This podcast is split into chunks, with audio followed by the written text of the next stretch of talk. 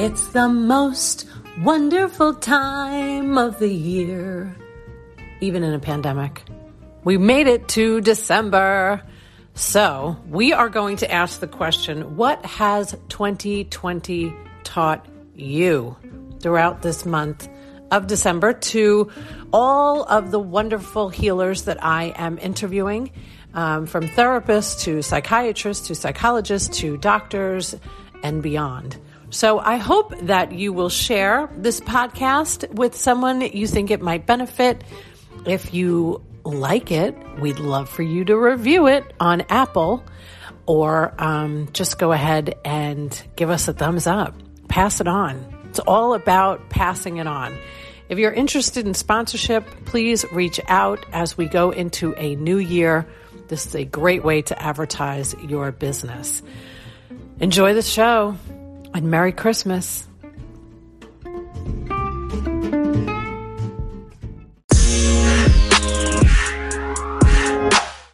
And cognitive dissonance in the 2020s means that business people, doctors, all your client profile are going to have to be successful to continuing to operate in the reality that they've known. If they're successful, by definition, they've been operating in a past reality. And the new reality is going to be coming at so fast that you're going to have the cognitive dissonance of having to operate in two realities at the same time. And COVID is really the first universal experience where we've all had to do that, right?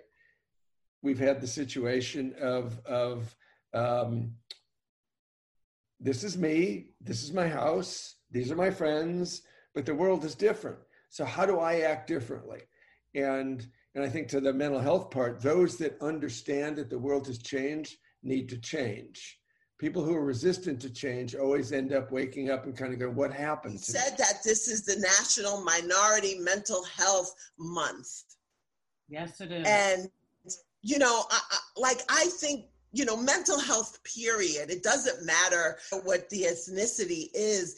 It is saying here that, listen, come out, come forth, and by you sharing gently your story and your journey, it allows people to step forward and to step out. And so I think that's why this is also important, that speaking that message of hope to somebody. There's all the data you want to know about stress, anxiety in the workplace, where we're all at, and I'm just going, look, we just need to get on with it now. Let's just stop talking about it and let's get on with it. And we don't actually need more data. No, we don't need any more data. We just need people to take action on it. So, and this is where the leadership comes in. And I think, like I mentioned to you before we talked, the World Economic Forum are talking about the big reset. I think it's a massively positive phrase. I think we all have an opportunity to make changes now. And leaders have seen how their workforces have reacted in the last 6 months. We have been phenomenal. I think everybody should be clapping themselves on the back. We've shown huge resilience in terms of agility, tenacity, using our strengths, using humor, trying to think at the big picture. I think we really have done an amazing job. And I think leaders should be standing back and going, wow, how can we take learnings from this? And how can we, remold how we work with our team members? And ultimately they also have to look after themselves. Again, all the data shows the impact of leaders who aren't in a good place. You don't leave a job, you leave your boss. So they have to start with themselves, and they also have to start designing their business from with human capital. I've noticed that people who struggle with depression and specifically suicide, since this is Suicide Prevention Month, that we tend to throw out half truths, right? Just give people enough, it's a call for help, but it's not a strong signal. And we use that to validate our insecurities. So we'll say things like, hey, we'll hint at the fact that maybe we're going through something, but we won't just say I'm having a hard time, I don't want to live anymore. But we'll just say hey, I've been down lately. And we'll see how people respond to that.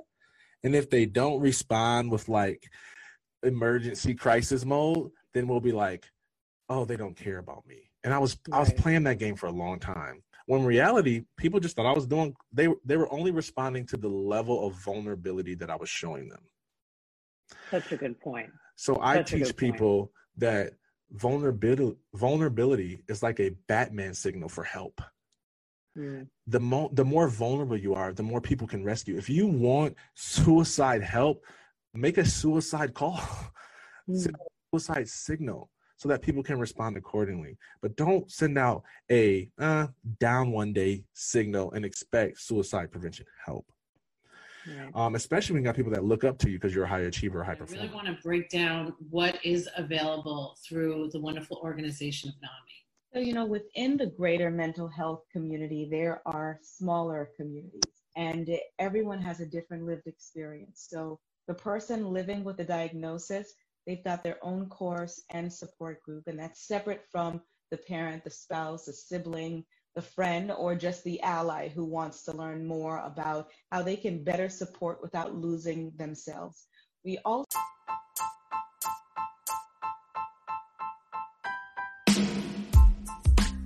Hey, quick interruption on this amazing podcast, but we have to tell you about our awesome sponsor, Tie Technology. They are so cool, and they're here in Tampa Bay, if you're a Tampa Bay listener. Tie Technology is the best voice over IP business phone service company out there. How do I know this? I used to work in telecom before I worked with doctors. That's right. So I know me a good phone system when I see it. Plus, they are integrated with Zoom.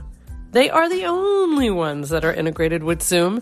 And if you mention this podcast or you mention the Facebook show, they're going to hook you up with 3 months for free. Follow them on Facebook and on Instagram. Tie Technology rocks. We also have Sharing Hope, which is just for the African American experience. We have FaithNet for people in faith communities and really who want to understand, okay, where is the diagnosis and God and how does that all work for me? We've had requests for, of course, LGBTQ, law enforcement, because everyone experiences mental illness differently and mental health. These conversations are so important because we're sitting here and saying, you know, we've experienced these things firsthand. Or we still experience them, and it's still a struggle sometimes, you know, on a daily basis. But the stigma has to go away, and we're not ashamed to discuss it. We're not ashamed that we deal with it. We're proud of the fact that we're fighters, and we fight for this all the time, and that yet we still are successful businesswomen who can do both. Mm-hmm. And just because we've had, you know, a mental wellness conversation surround us doesn't mean that we're not successful, and the stigma didn't stop us from doing that. So I think that that's also important, because I think there's a lot of people who are still scared to come out and discuss it, or to ask for help, or, you know, to acknowledge it to themselves even, that they struggle, because they just, that stigma is still real as much as we fight it every day. So what do you do for your mental wellness? We spoke before. I like to play some volleyball, you know, 6 feet apart. Right. And like going out on our little 17-foot boat, taking the kids. They're always happy when we make it back to port and we haven't sunk. We do a little water skiing, mm-hmm. which I love teaching. I used to water ski a lot in my days. I enjoy working on things, anything with my hands, fixing things, breaking. You like to tinker. I'm a tinkerer. Mm-hmm. I'm a tinkerer. No, I have a separate business where we restore boats and cars and motorcycles and trailers. And I've got 3 guys helping me with that. And that's kind of fun without it being much work.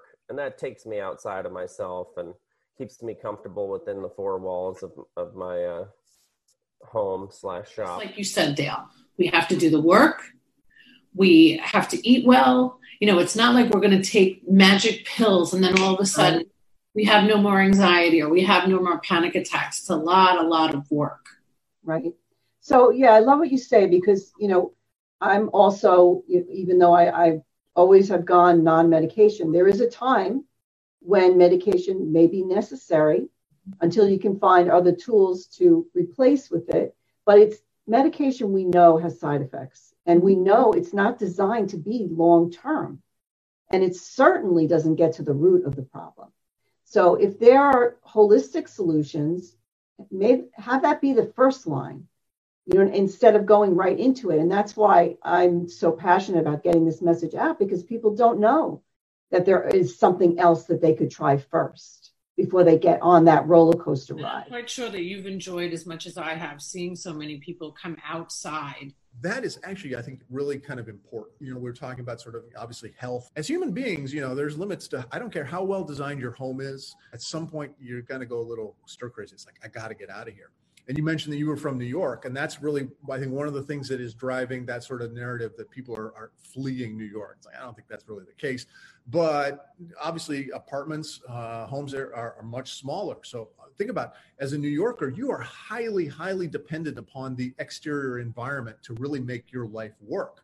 Yes. Here, we have more single family homes, a little more space and all that. We're not quite as dependent, but clearly we have this connection. We need this connection with our city. And when, stores are closed and restaurants are closed, well, where are you going to go? I'm going to go to the park. I'm going to go to the green space. I'm going to go look at the water. I'm going to go ride my bike.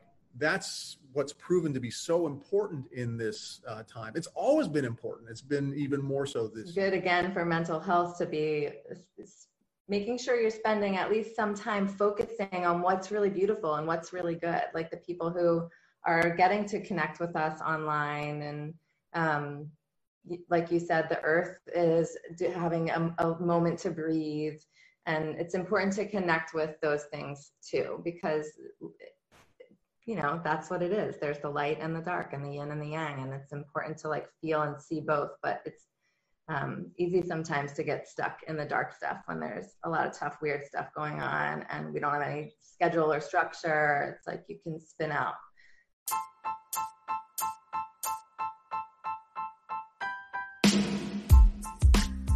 Don't forget to check out Tie Technology. Anyone that mentions this podcast or the Facebook show will receive 3 free months of service. TIE Technology. Check them out.